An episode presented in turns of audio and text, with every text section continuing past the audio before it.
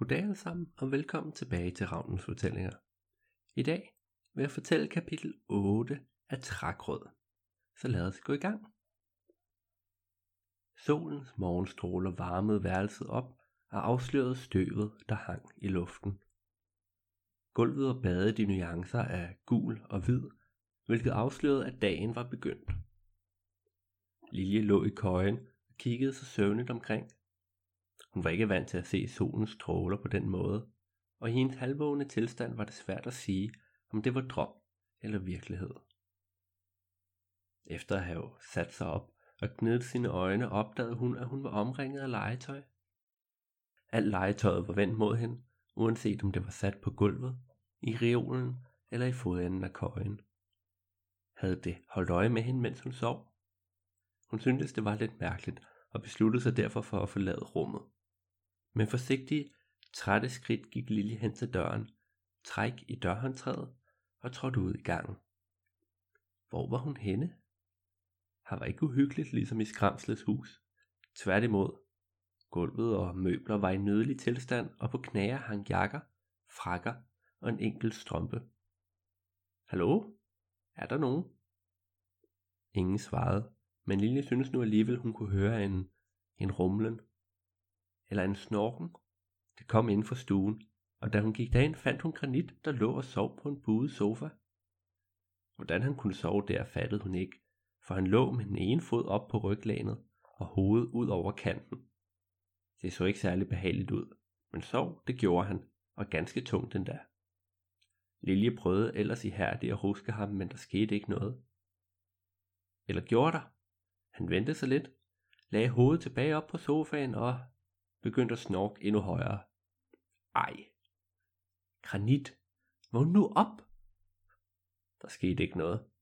Hvis ikke du vågner lige nu, så kalder jeg dig en trold igen. Ingen reaktion. Så er du selv udenom det din trold. Stadig ingen reaktion. Hvor irriterende. Lille besluttede, at hvis ikke han gad vågen, kunne han lige så godt gå på opdagelse selv. Hun undersøgte hjemmet grundigt.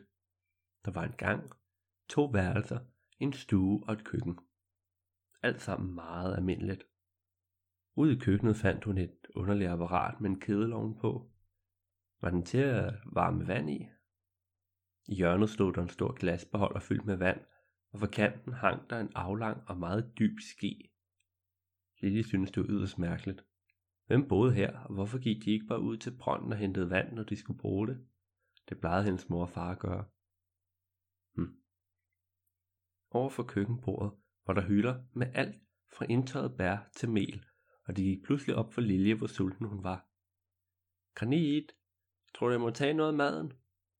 Hendes spørgsmål blev besvaret med snorken. Åh ja. Hm. Hun stod lidt og kløede sig i håret, mens hun tænkte over situationen så fik hun den brillante idé at tage noget af maden og skyde skylden på granit, hvis hun blev opdaget. Hvorefter hun straks fandt et lækkert brød frem, og sulten fortærede det bid for bid. Det smagte rigtig godt. Ja, faktisk var Lilja ikke sikker på, at hun nogensinde havde smagt så godt et brød. Noget hun ikke havde tænkt sig at indrømme over for sin mor, når hun engang kom hjem. Hun kunne stadig ikke finde ud af, hvor hun var, og hvordan var hun kommet herhen. Det gik op for Lilja, at hun faktisk ikke var sikker på, hvad der var sket, inden hun faldt i søvn. Noget med en dreng. Sigurd? Sigurd. Hun kunne huske, at hun ville hjælpe ham, men hun vidste ikke hvorfor. Pludselig begyndte hendes hoved at dunke voldsomt, og hun tog sig forskrækket til panden. Hvordan hun havde undgået at opdage den yderst markante bule i hendes pande indtil nu, var umuligt at sige, men ikke det, desto mindre kom den som lidt af en overraskelse. Nå, der er du. Lille fik et voldsomt chok og tabte et lidt lækre brød på gulvet. I døren til køkkenet stod Sol med favnen fuld af friske grøntsager undersøgte Lilje med øjnene. Lilje glemte helt hendes plan om at bortforklare brødtyveriet og kiggede blot ned i jorden og undskyldte, at hun havde taget det. Hm. Sol kom med en mild og varm latter, satte varerne på bordet og satte sig derefter på huk. Det er helt okay, Lilje. Jeg hedder Sol og Sigurds mor. Kom herhen, vær ikke nervøs. Langsomt gik Lilje hen til Sol, mens hun stadig holdt sig for panden. Hun havde stadig ondt. Jeg vil godt hjem til mor og far. Sol nikkede forstående og forsikrede Lilje om, at det skulle nok også komme. Men først skulle hun have et bad og få noget nyt tøj.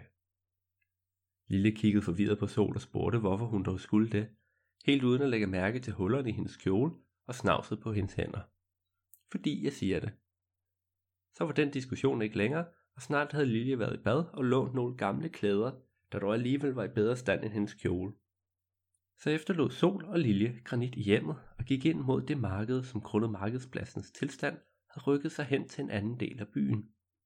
Her var der masser af mennesker, dværge og andre mystiske væsener, og det hele virkede en smule overvældende for Lilje. Der var så mange forskellige båder, og hun havde lyst til at kigge dem alle, men Sol førte målrettet an, for hun vidste præcis, hvilken båd de skulle hen til. De ankom til en båd, hvor der sad en ældre kone og strikkede.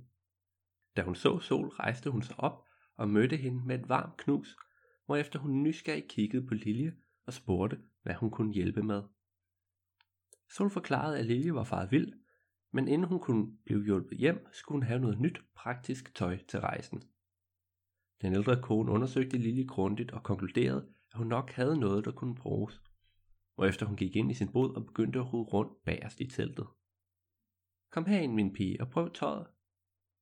Snart var Lille i gang med at prøve det ene klæde efter det andet, og det føltes alt meget forskelligt, for de var syet og strikket af materialer fra hele den store skov.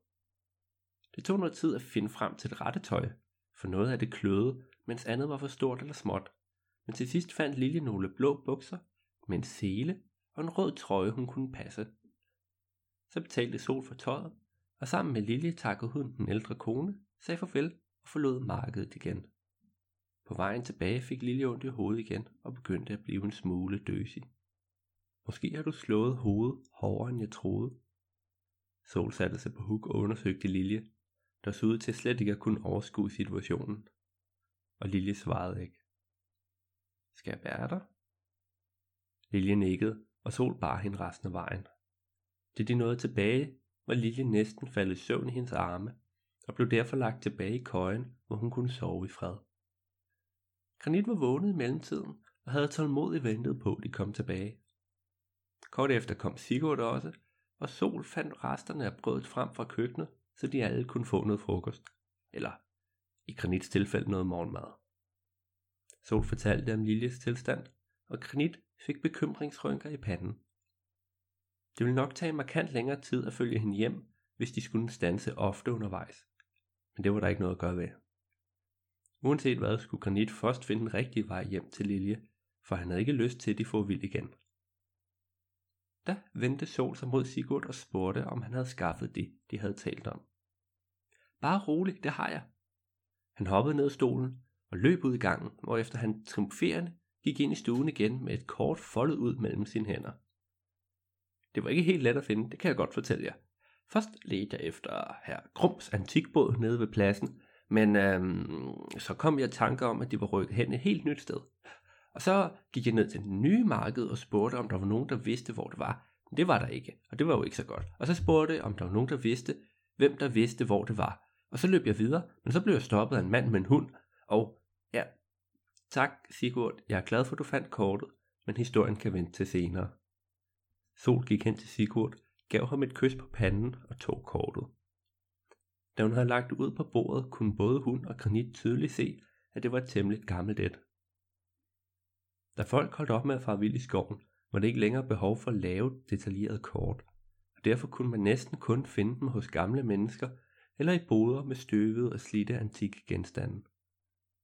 Granit vidste ikke, hvor Lilje boede, men han kunne huske, at hun havde snakket om en speciel sø, der var tæt ved hendes hjem.